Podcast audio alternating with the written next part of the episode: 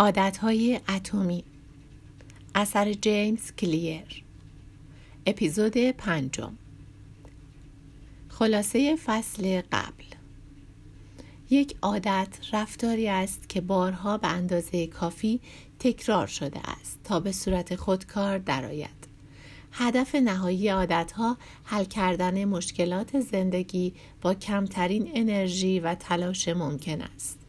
هر عادتی را می توان به یک حلقه بازخورد تقسیم کرد که شامل چهار مرحله است نشانه، اشتیاق، پاسخ و پاداش چهار قانون تغییر رفتار مجموعه ای از قوانین هستند که می توانیم از آنها برای ایجاد عادتهای بهتر استفاده کنیم. این چهار قانون عبارتند از یک عادت را آشکار کنید. دو عادت را جذاب کنید. سه عادت را آسان کنید. و چهار عادت را رضایت بخش کنید. قانون اول عادت را آشکار کنید. فصل چهارم مردی که حال خوبی نداشت گری کلین روانشناس داستانی را در مورد زنی برایم تعریف کرد که در یک مهمانی خانوادگی حضور داشت. او سالها به عنوان یک بهیار فعالیت کرده بود. پس از حضور در این مهمانی نگاهی به پدر شوهرش کرد و خیلی نگران شد و گفت پدر فکر کنم حالت خوب نیست. پدر شوهرش که کاملا احساس خوبی داشت با شوخی پاسخ داد خب من هم فکر می کنم تو حالت خوب نیست. عروس اصرار کرد و گفت نه شما باید همین الان به بیمارستان بروید. چند ساعت بعد و پس از یک معاینه مشخص شد که او انصداد شریان اصلی داشت و خطر حمله قلبی وجود دارد. شاید او بدون توجه عروسش جانش را از دست می‌داد. بهیار چه چیزی را دید؟ او چگونه توانست حمله قلبی پدر شوهرش را پیش بینی کند؟ هنگامی که انصداد شریانهای اصلی رخ می دهد بدن روی ارسال خون به ارگانهای حیاتی و دور از مکانهای محیطی در نزدیکی سطح پوست تمرکز می کند. نتیجه آن تغییر در الگوی توزیع خون در چهره فرد است. عروس مرد پس از سالها کار با افراد مبتلا به نارسایی قلبی به طور ناخودآگاه توانایی تشخیص این الگو را داشت. او نمی توانست توضیح دهد که چه چیزی را در صورت پدر شوهرش دید اما می‌دانست که مشکلی وجود دارد. داستانهای مشابهی در زمینه های دیگر نیز وجود دارد. به عنوان مثال تحلیلگران نظامی می توانند بگویند که کدام اکوی صفحه نمایش رادار یک موشک دشمن و کدام یک هواپیمایی از ناوگان خودشان است. حتی اگر سرعت آنها یکسان باشد در ارتفاع, در ارتفاع مشابهی پرواز کنند و از هر نظر روی رادار یکسان باشند. در طول جنگ خلیج فارس ناخدا سوم مایکل رایلی با دستور منهدم کردن موشکی یک کشتی جنگی کامل را نجات داد. علا رقم اینکه آن موشک روی رادار دقیقا مانند هواپیماهای جنگی خودشان بود. اما او تشخیص درستی داد. گرچه حتی افسران موافق او نمی توانستند توضیح دهند که او چگونه این کار را کرده است. می‌گویند متصدی های موزه تفاوت بین یک اثر اصیل هنری و یک اثر تقلبی به صورت, به صورت ماهرانه تولید شده را می‌دانند. گرچه آنها نمی توانند دقیقا به شما بگویند چه جزئیاتی باعث تشخیص آنها شده است. متخصص رادیولوژی به اسکن مغزی نگاه می کند و بدون هیچ علائم آشکاری برای افراد آموزش ندیده پیش بینی می کند که حمله در چه ناحیه‌ای اتفاق می افتد. من حتی در مورد آرایشگرهایی شنیدم که تنها از روی احساس موهای مشتریهایشان می توانند بگویند که آیا مشتری آنها باردار است یا نه مغز انسان یک ماشین پیش بینی است مغز به طور مداوم موارد محیط اطراف شما را جذب و اطلاعات دریافت شده را تجزیه تحلیل می کند. هر بار که موردی را مکررا تجربه می کنید مانند یک بهیار که صورت یک بیمار حمله قلبی را می بیند یا یک تحلیلگر نظامی که موشکی را روی یک صفحه رادار مشاهده می کند مغز شما متوجه نکات مهمی می شود. جزئیات را مرتب نشانه های مربوطه را برجسته و آن اطلاعات را برای استفاده در آینده فهرست بندی می نماید. با تمرین کافی می توانید متوجه نشانه هایی شوید که نتایج خاصی را بدون آگاهانه فکر کردن پیش بینی می کنند. مغز شما به طور خودکار درس های آموخته شده از تجربه را رمزگذاری می کند. ما همیشه نمی توانیم آنچه را که یاد می گیریم توضیح دهیم اما یادگیری همیشه در طول مسیر اتفاق می افتد و توانایی شما در توجه به نشانه های مربوط به یک وضعیت خاص پایه‌ای برای تمام عادتهای شماست.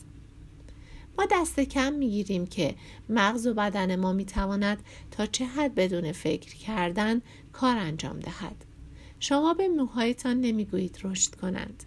به قلبتان نمی‌گویید بتپد. به ریه هایتان نمی‌گویید نفس بکشند. و از معدهتان نمی‌خواهید غذا را هضم کند و در این حال بدن شما همه اینها و موارد بسیار بیشتری را به صورت خودکار انجام می دهد. شما چیزی بسیار فراتر از خود هوشیارتان هستید. گرسنگی را در نظر بگیرید. چگونه می دانید چه زمانی گرسنه هستید؟ لزوما قرار نیست بیسکویتی را روی پیشخان ببینید تا متوجه شوید وقت غذا خوردن است اشتها و گرسنگی توسط بخش ناخودآگاه مغز شما کنترل می شوند. بدن شما دارای چندین حلقه بازخورد است که به تدریج زمان دوباره غذا خوردن را به شما یادآوری و اتفاقات درونی و پیرامون شما را پیگیری می کند. به خاطر هورمون ها و مواد شیمیایی که درون بدن شما گردش می کنند اشتیاق شما بیشتر می شود ناگهان شما گرسنه می شوید و حتی کاملا مطمئن نیستید که این اطلاعات را از کجا گرفته اید این یکی از بینش های شگفتانگیز در مورد عادت های ما است. لازم نیست که از نشانه, های نشانه ای آگاه باشید تا عادتی شروع شود. شما می توانید متوجه فرصتی شوید و بدون توجه آگاهانه اقدام کنید. این چیزی است که عادتها را مفید می سازد این همچنین همان چیزی است که عادتها را خطرناک می سازد زمانی که عادتها شکل می گیرند اقدامات شما تحت هدایت ذهن غیر ارادی و ناخودآگاه شما قرار می گیرد بدون اینکه متوجه شوید چه اتفاقی میافتد به درون الگوهای قدیمی میافتید. اگر کسی به شما نگوید شاید متوجه نشوید که هر وقت میخندید دستتان را جلوی دهانتان می‌گیرید. قبل از اینکه سوالی بپرسید عذرخواهی می‌کنید و یا اینکه عادت دارید جملات دیگران را کامل کنید. و هرچه بیشتر این الگوها را تکرار کنید کمتر برایتان سوال می شود که چه کار می کنید و چرا. من در مورد یک متصدی فروش خورده فروشی شنیدم که به او گفته بودند تا کارت های هدیه را پس از آن که مشتریان از آنها استفاده کردند از وسط برش بزند چند مشتری در صف ایستاده بودند تا با کارت های هدیه خودشان خرید کنند. هنگامی که نوبت یکی از افراد شد متصدی کارت اعتباری واقعی مشتری را از دستش درآورد قیچی را برداشت و سپس آن را از وسط دو نیم کرد. او این کار را کاملا به صورت خودکار انجام داد. پیش از اینکه به مشتری متعجب نگاه کند و متوجه شود که چه اتفاقی افتاده است. یکی دیگر از زنانی که در تحقیقاتم با آن مواجه شدم یک معلم پیش دبستانی سابق بود که وارد کار شرکتی شده بود. اگرچه او در حال حاضر با بزرگ سالان کار می کرد اما عادتهای قدیمی او همچنان وجود داشتند و از همکارانش می‌پرسید که آیا پس از رفتن به سرویس بهداشتی دستهایشان را شستند یا نه.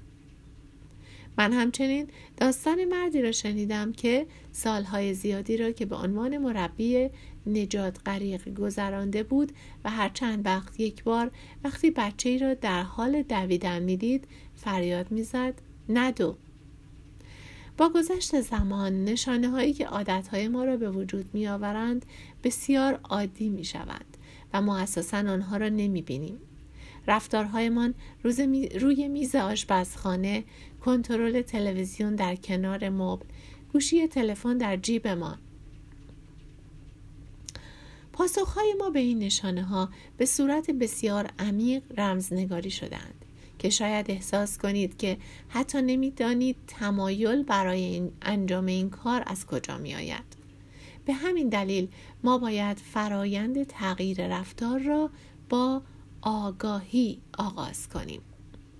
قبل از اینکه ما بتوانیم به طور مؤثری عادتهای جدیدی را ایجاد کنیم باید عادتهای حال حاضرمان را کنترل کنیم. هنگامی که یک عادت به طور کامل در زندگی شما ریشه داشته باشد و اغلب به صورت ناخودآگاه و غیر ارادی است این موضع می تواند چالش برانگیز باشد. اگر نسبت به یک عادت بی توجه باشید نمی توان انتظار بهبودی آن را داشت کارل یونگ روانشناس سرشناس می‌گوید زمانی که ناخداگاه را خداگاه کنید آن هنگام زندگی را هدایت می کنید. کارت امتیازی عادت ها سیستم راه آهن ژاپن یکی از بهترین ها در جهان است. اگر زمانی سوار قطاری در ژاپن شدید متوجه یک عادت خاص در کنترلچی قطار می شوید. زمانی که قطار به حرکت در می آید اپراتورها به اشیاء مختلفی اشاره می کنند و دستورهایی می دهند.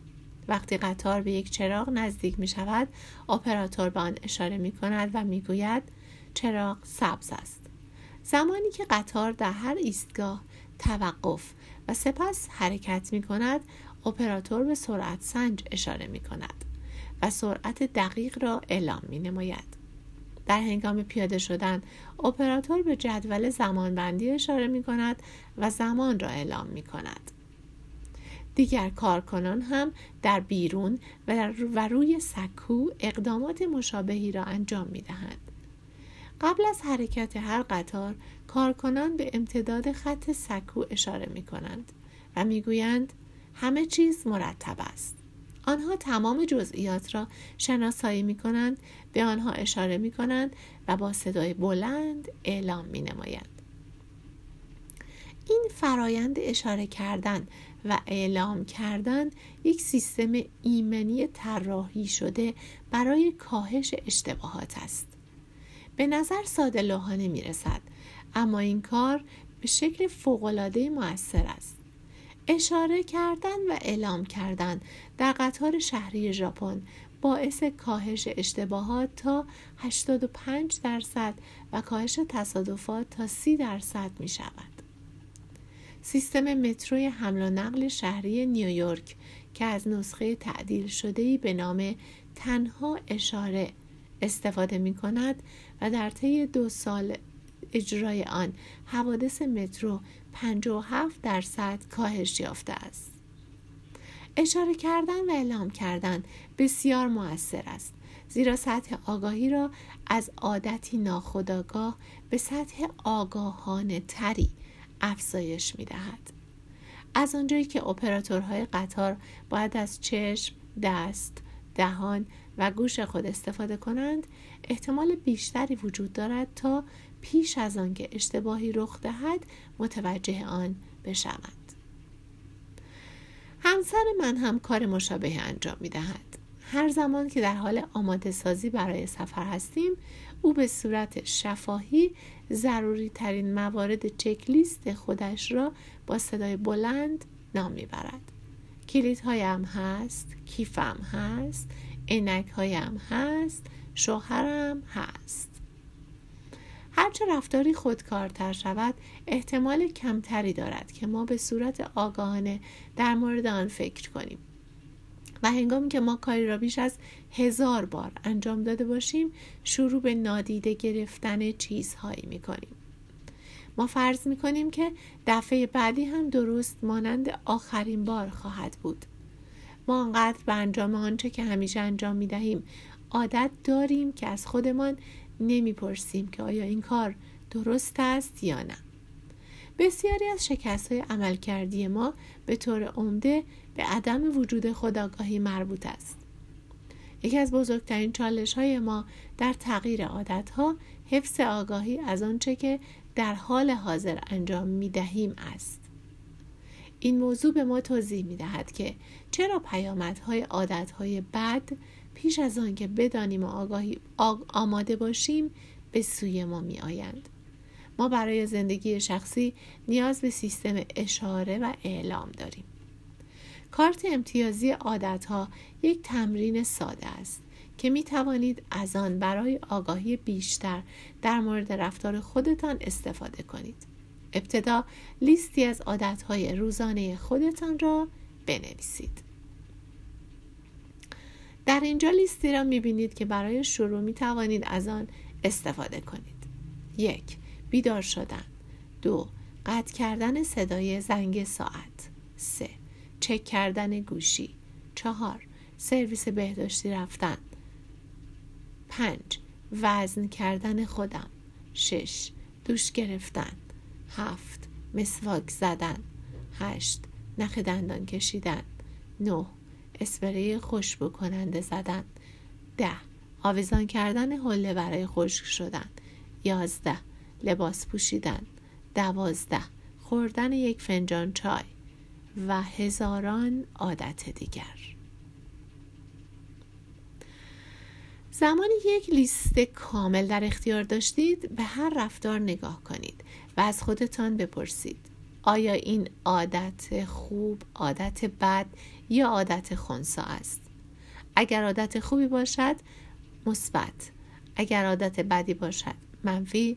و اگر عادتی خونساست بنویسید مساوی. برای مثال لیست بالا ممکن است این گونه باشد. بیدار شدن خونسا. قطع کردن صدای زنگ ساعت خونسا. چک کردن گوشی منفی. سرویس بهداشتی رفتن خونسا. وزن کردن خودم مثبت. دوش گرفتن مثبت. مسواک زدن مثبت. نخ دندان کشیدن مثبت. اسپری خوشبو کننده زدن مثبت. آویزان کردن حله برای خشک شدن مثبت. لباس پوشیدن ببخشید آویزان کردن حله برای خشک شدن خونسا. لباس پوشیدن خونسا. خوردن یک فنجان چای مثبت. عادت هایی که به یک عادت خاص علامت هایی که به یک عادت خاص می دهید بستگی به موقعیت و اهداف شما دارند. برای کسی که در تلاش برای کم کردن وزن است هر روز صبح خوردن نان با کره بادام زمینی می تواند یک عادت بد باشد. برای کسی که در حال تلاش برای افزایش حجم عضله های خودش است همین رفتار مشابه ممکن است یک عادت خوب باشد. این بستگی به هدف شما دارد. به یک دلیل دیگر نمره دادن به عادت ها می تواند کمی هم پیچیده باشد. زیرا همه عادت ها به نوعی به شما خدمت می کنند حتی عادت های بد. و به همین دلیل است که شما این عادت ها را تکرار می کنید برای این تمرین عادتهای خود را طبق چگونگی سودمندی آنها در بلند مدت دسته بندی کنید. به طور کلی عادتهای خوب نتایج مثبت در طولانی مدت و عادتهای بد نتایج منفی در طولانی مدت به همراه دارند. سیگار کشیدن ممکن است در حال حاضر باعث کاهش استرس شما شود. این گونه به شما خدمت کند. اما این یک رفتار سالم در دراز مدت نیست. اگر هنوز در تعیین نحوه ارزیابی یک عادت خاص مشکل دارید می توانید این سوال را از خودتان بپرسید. آیا این رفتار من را به به نوعی به شخصیتی میرساند که می‌خواهم باشم؟ پس این سوال را از خودتان بپرسید. آیا این رفتار من را به نوعی به شخصیتی میرساند که می‌خواهم باشم؟ یعنی من رو به اون کسی که می‌خوام باشم تبدیل می‌کنه؟ آیا این عادت یک رأی بر علیه هویت مورد نظر من است به طور مثال شاید الان با کشیدن سیگار احساس آرامش کنید اما در طولانی مدت به سرطان ریه مبتلا می شوید و کل زندگیتان نابود می شود.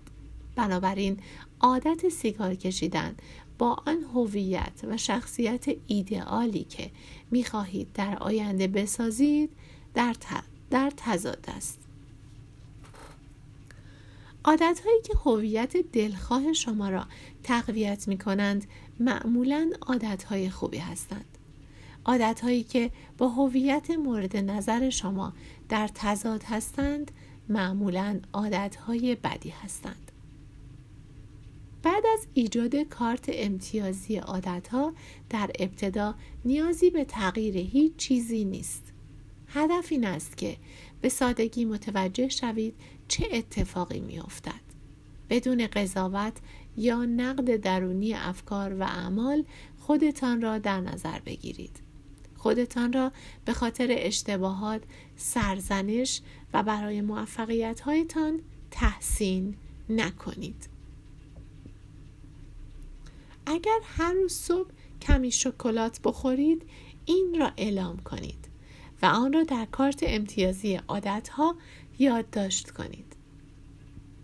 گویی که شما فرد دیگری را در حال خوردن آن تماشا می کنید اوه چقدر جالب است که آنها شکلات می خورند